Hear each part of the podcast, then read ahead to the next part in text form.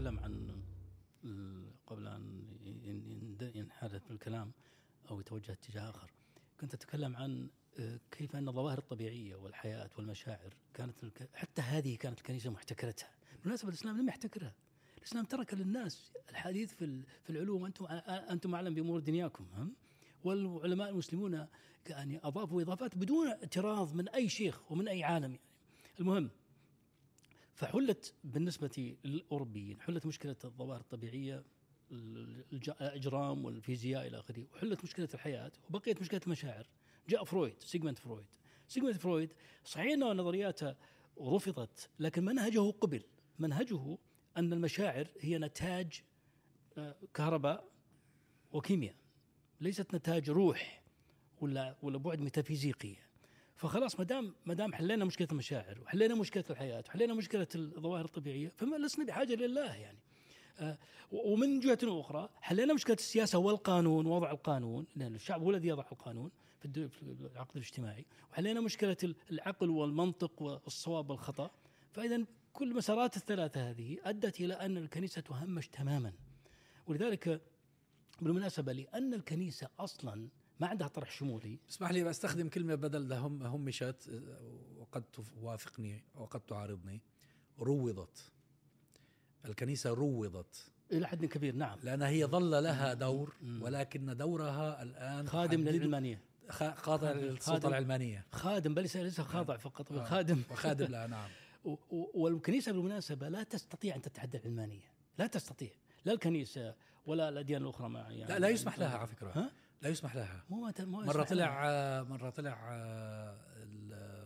البيشوب أوف درم قبل سنوات وأعطى رأي في مسألة والله نسيت إيش هي، فثارت الدنيا عليه.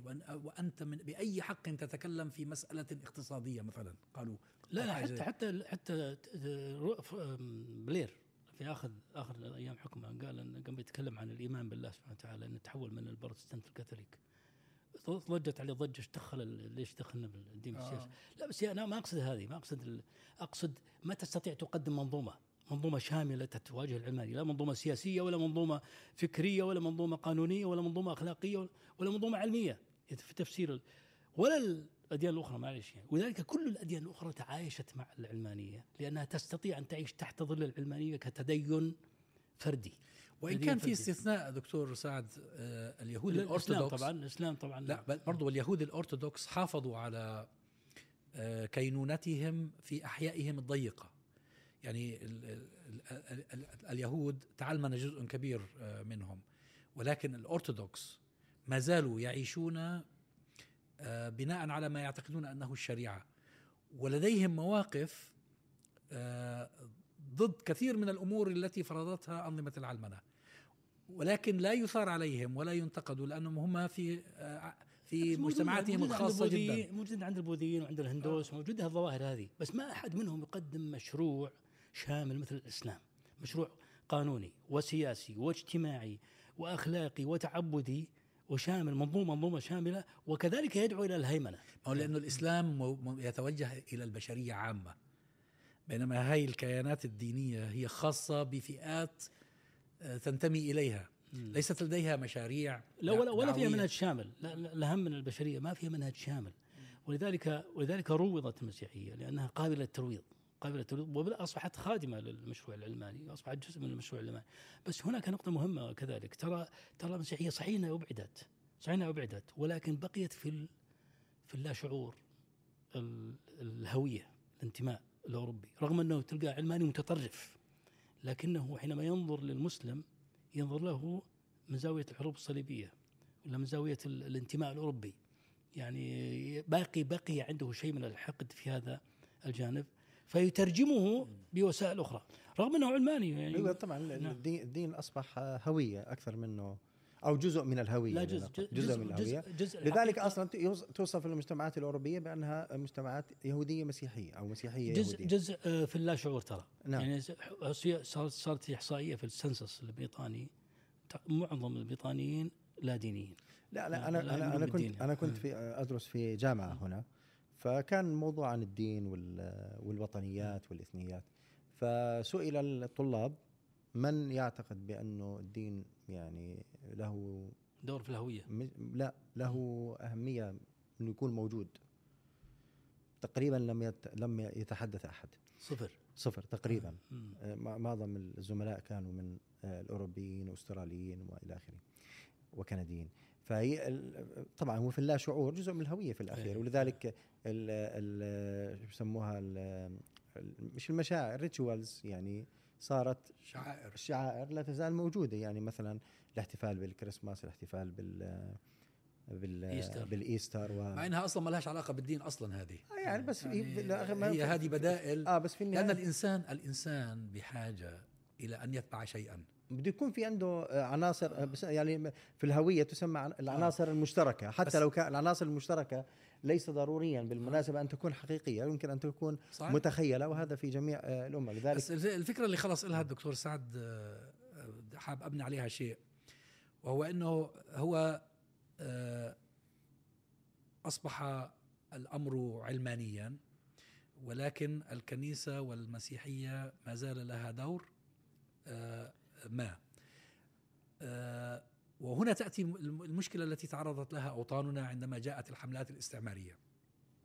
الاستعمار سواء الفرنسي أو البريطاني أو الهولندي أو البرتغالي، كل أنواع الاستعمار والإسباني، حملت معها الأمرين، احتاجت إلى الكنيسة وأرادت أن تفرض نظرة للكون علمانية على الأماكن التي استعمرتها، فالكنيسة كانت أداة لبسط الهيمنة، وحتى التبشير بالمسيحية ونشر المسيحية كان وسيلة من وسائل الهيمنة الاستعمارية.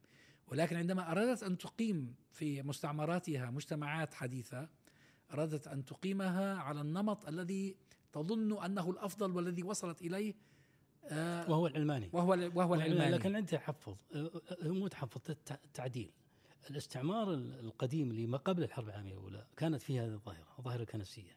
بعد الحرب العالمية الأولى الاستعمار كان علماني بحت، ولذلك لم يستفز المسلمون مثل ما استفزوا في الحروب الصليبية، لأن أنت هم ما جاهم ما جاهم مبشر مسيحي ورافع حاط الصليب ويقاتلهم قتالا دينيا، جاءهم يحررهم من من الطغيان العثماني، ولا يحرر ولا يستعمرهم فقط، يستفيد من بلدهم ويعلمهم كيف يبنون طرق، كيف يبنون جسور، كيف ينشؤون مدارس، كيف يحطون نظام قضائي.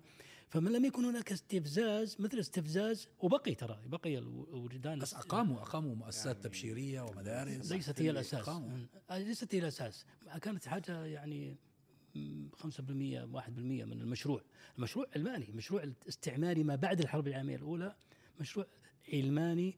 والاستف...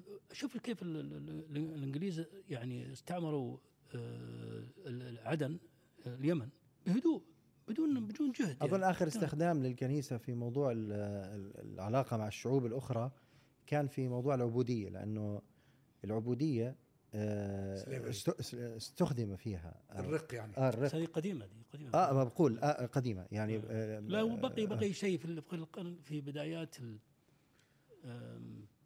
في بدايات في نهايات العصر البرتغالي، الاستعمار البرتغالي والاسباني كان فيه شوية يعني نفس مسيحي. لا بس لم يختفي دور الكنيسة، قد قد يكون تبدل لكن لم يختفي، يعني انا هذا اللي قصدته، قصدت انهم لم يستغنوا بالرغم من علمانتهم، لم يستغنوا عن الكنيسة وعن دين المسيحي كأداة من أدوات بسط نفوذهم في كل الأماكن اللي راحوها، يعني كما تفضلت وأكثر. يعني الموضوع، نحن لما كنا شباب صغار قرأنا التبشير والاستعمار يرصد بوقائع وتواريخ كيف ارتبط المشروع التبشيري، لأنهم يريدون فراغا يملؤوه، فإذا ما حصل فراغ في أفريقيا السوداء كما يسمونها هم، كان هناك نشاط محدد وهجمة تبشيرية محددة. وفي بلاد الشرق، نحن نقول عندنا لا سيما في بلاد الشام، كانت هي عرضة لهذه الهجمة.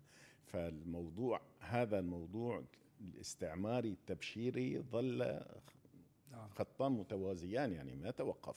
لكن نحن الآن، أنا دائما أحب أن نعكس القضايا على حالنا، يعني ما هو مستقبل بلادنا في ضوء كل هذه المعلومات الجميلة التي نحن نحيط بها، هذه تجارب شعوب. أيوة، أنا سنأتي لهذا، لكن هو تجارب شعوب، عفوا تجارب شعوب عم ندرك أبعادها بطريقة أو بأخرى.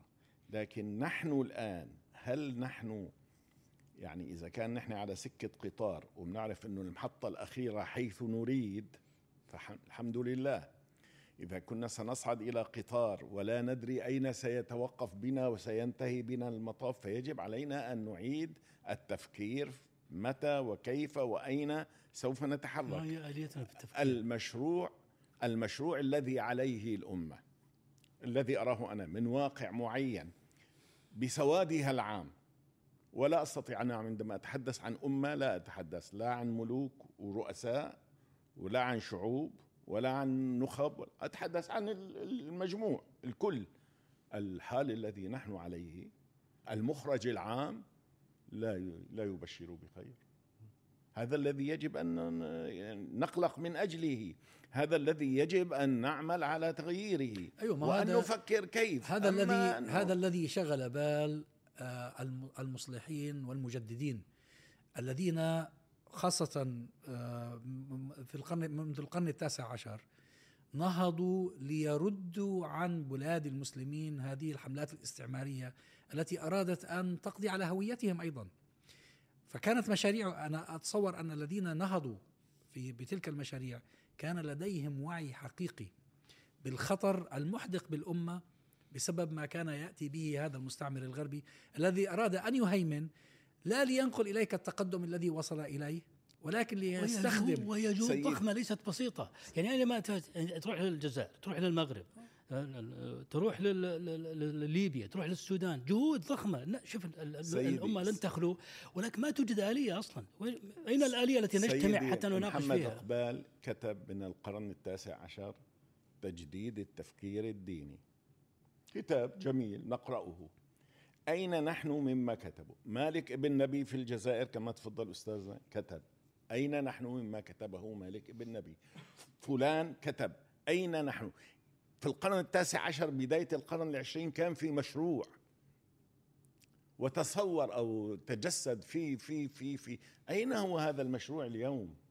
نعم، أنا أنا أعتقد بأنه حتى نطرح التساؤلات اليوم يجب أن نفهم أيضا الخلفية التاريخية لما حصل في حركات الإصلاح اللي تفضلت وتحدثت عنها في نهاية القرن التاسع عشر وبداية القرن العشرين، أو حتى مش مش بس الحركات، كمان الأفراد اللي هم انوجدوا في في في المغرب وفي الجزائر. و ترى الحركات الإصلاحية ليست ليست شخص جالس على كتاب، لا لا لا، شخصيات. هو هو هو, يعني هو تيارات تيارات في فيها في عسكري، نعم، وفيها فكري وفيها شعر وفيها، نعم، شو يسمونه عمل اجتماعي. نعم، لكن خلينا اذا بنتحدث عن تيار اللي هو الإحيائية، بدنا نسميها بعد في في نهاية القرن التاسع عشر وبداية القرن العشرين. ما تقدر تعزلها. يعني أنت عبد الحميد باديس، نعم، كتاباته هي التي لها دور في الثورة، مع أنه ما شارك ما شارك ما شارك في الثورة. نحن اليوم بنحكي إنه في عندنا المرجعية القرآن والسنة، فهي التفاعل الثقافي والفكري هو تفاعل مستمر. يعني لا يوجد أحد يبدأ من الصفر. حتى حينما نتحدث، إذا الناس حينما يذكرون ال ال الأفكار الإحيائية أو الإصلاحية، أو بعضهم بسميها السلفية الإصلاحية، بذكر سلسلة من الناس. يعني بذكر رشيد محمد رشيد رضا، وبذكر الأفغاني ومحمد عبده، ثم يذكر حسن البنا وغيره من من لا أنا ما أقصد تسلسل الناس، آه أقصد تشابك تشابك المشروع الفكري مع العسكري بالضبط، مع الاجتماعي مع الخيري، لأنه نهضة متكاملة ليست نهضة صحيح صحيح بس معزولة. نعم صحيح، بس احنا لأنه النقاش بدأ عن الموضوع الفكري، إنه احنا كيف بدنا آه كيف بدنا كيف ما ما ما هي الفكرة التي يمكن أن تكون حلاً لإشكالية الإشكالية التي تعيش تعيشها الأمة، وخصوصاً السؤال اللي طرحه الدكتور في البداية اللي هو علاقة الدين بالسياسة أو علاقة الدعوة بالسياسة. فلذلك نتحدث عن الجانب الفكري.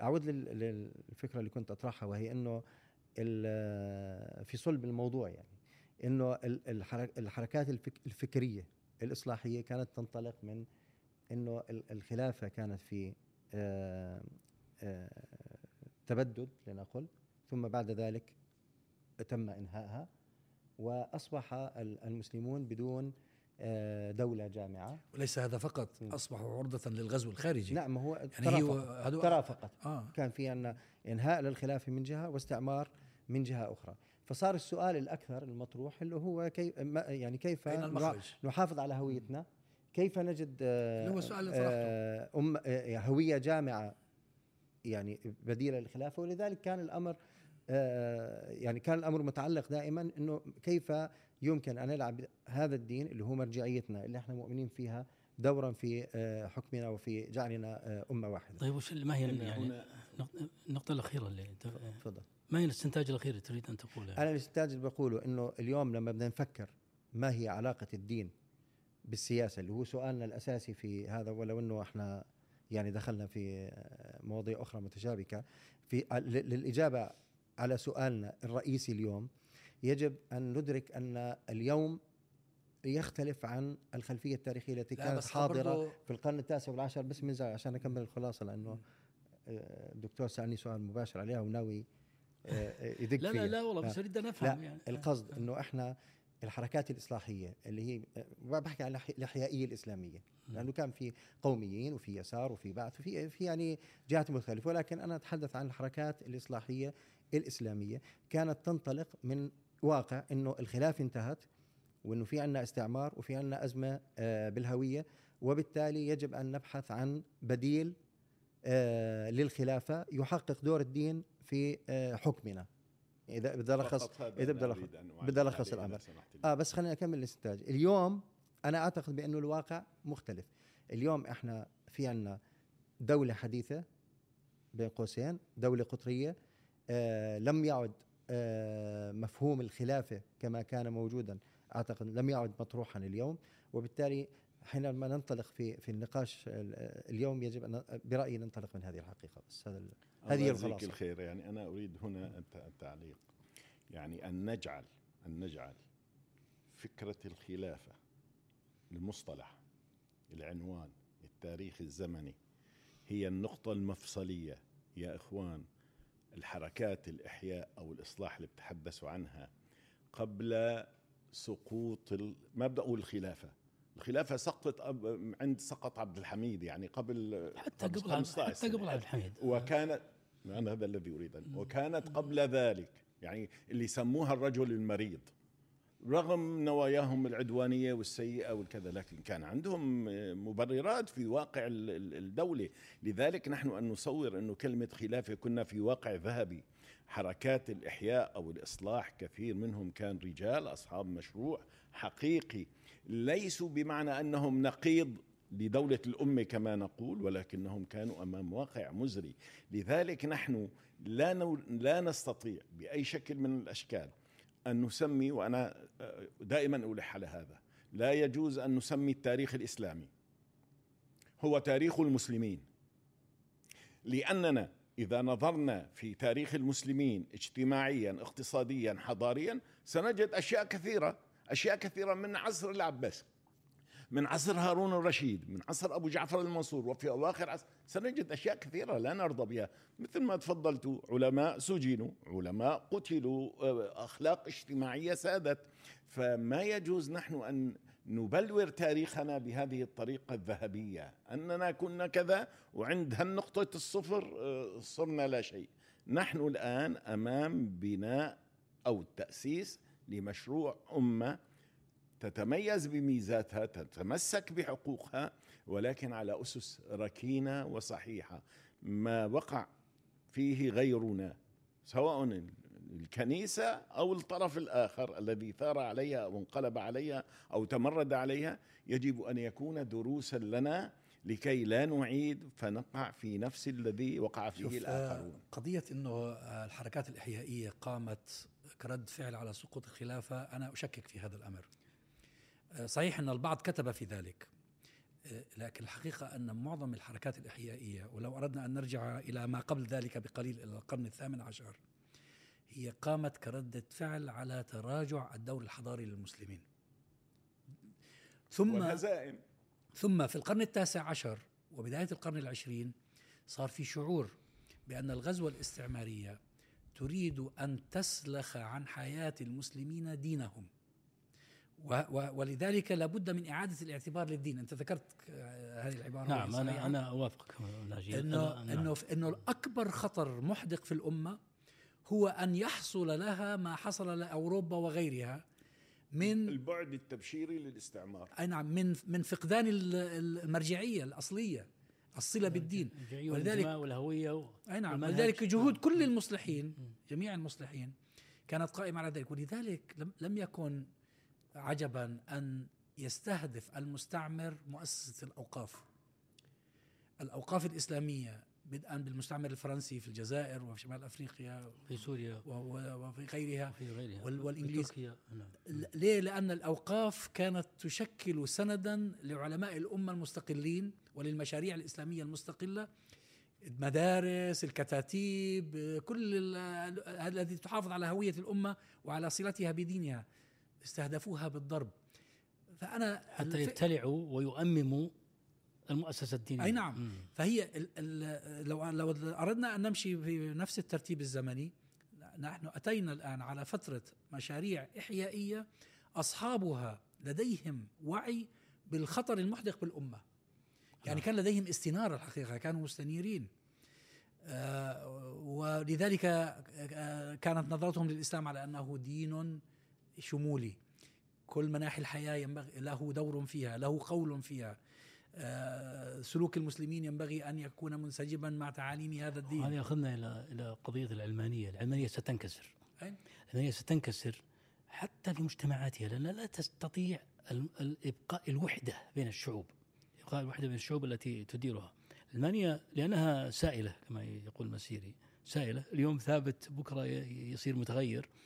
الآن بدأت انشقاقات في المجتمعات الغربية, ليس فقط على ال على ال الأفكار المتطرفة الليبرالية المتطرفة, بل حتى على على ذات الديمقراطية. يعني الآن في أمريكا يرفضون يرفضون العد, يرفضون الانتخابات. إن لماذا؟ لأنه لأنه المجتمعات الديمقراطية التي تحت مظلة علمانية كانت تقبل بالآخر بالنقاش, أنت أختلف معك لكنك لكني لا أجرمك ولا أخونك. الآن أصبح اليمين الأمريكي واليسار الأمريكي يجرم ويخون الآخر. الوسط بدأت ال ال يتلاشى, يتلاشى آه صحيح. حتى في جنوب أوروبا, إيطاليا, وإلى حد ما في إسبانيا وشرق أوروبا, بولندا. بولندا صار فيها ظاهرة قوية جدا, يعني الناس رفض رفض حتى الاتحاد الأوروبي.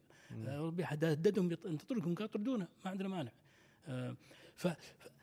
فسيصلون إلى مرحلة أنهم لن يقبلوا بحكاية إنه والله الأغلبية تلزم الأكثرية, وفي اتجاه نحو الدكتاتورية على فكرة, وهذا منحى يؤدي إلى الدكتاتورية في نهاية المطاف. ولذلك سيضطرون العودة إلى هوية, ولا ولا في أوروبا بالذات لن يكون هناك هوية للدين. سيعودون إلى الدين, مش حيجدوا حاجة, أي دين, لا يوجد شيء. لا لا صدقني, الإنسان بطبعه يريد هوية, يريد انتماء. صحيح, لكن لن يجدوا شيئا سيجدون سيركنون إليه, سيتقمصونه بالقوة. صدقني, صدقني مشكلات الهوية كما ذكرت قبل قليل, يعني عند كثير من أهم منظري الهويات يقول بأنها عناصر متخيلة, يعني ولذلك سماها أحدهم أظن بندكت أندرسون, سماها المجتمعات المتخيلة. فبالتالي هو لما يحتاج لهوية الإنسان, النخب تستطيع أن تشكل هذه العناصر المشتركة. ولذلك أصلا الهوية هي شو هي اليوم؟ هي الدولة, ولذلك سموها الدولة الأمة. الهوية هي الدولة, واستطاعت الدول صحيح سيشكلون هوية, يشكلوا هوية, وعملوا عناصر مشتركة في علم, في فوتبول تيم, في شخصيات, يعني حتى في الوجدان, حتى في الوجدان آه بصير بصير مع ال مع ال مع اليوم مثلا آه لما تذكر بعض الشخصيات بغض النظر شو كان في نقاش عليها في وقتها, اليوم يتم التعامل معها على أنها رموز مشتركة. وبالتالي أعتقد إذا إذا عادوا إلى الموضوع الدين سيتخيلوا, ما راح يرجعون للتدين. ايوه هذا هو, ما راح يرجعون للتدين. رموزا الان خرجوا من مرحله الحداثه الى مرحله ما بعد الحداثه, يرمزون للحداثه بين قوسين بكلمه نظام. ما بعد الحداثه يقولون الفوضى, هم يريدون ان ينتقلوا الى عوالم اخرى كتوجه عام, لكن كل الشعوب عندها بهذه حاله الارتدادات للحقائق الانسانيه الكبرى. إذا كان عندنا حضور، عندنا قوة، عندنا قدرة، يمكن أن يكون لنا دور فيما نظن أنه مشروع، يعني استعادة إنسانية الإنسان. نحن يجب أن نركز على أن مشروعنا هو استعادة إنسانية الإنسان. طب هو السؤال هون اللي هو السؤال المركزي اللي احنا ما وصلنالوش لسه، يعني نسمع منكم، يعني اللي هو سؤال كيف كيف نسقط أو كيف نترجم مرجعية الدين والأخلاق في السياسة اليوم عندنا في وضعنا الحالي؟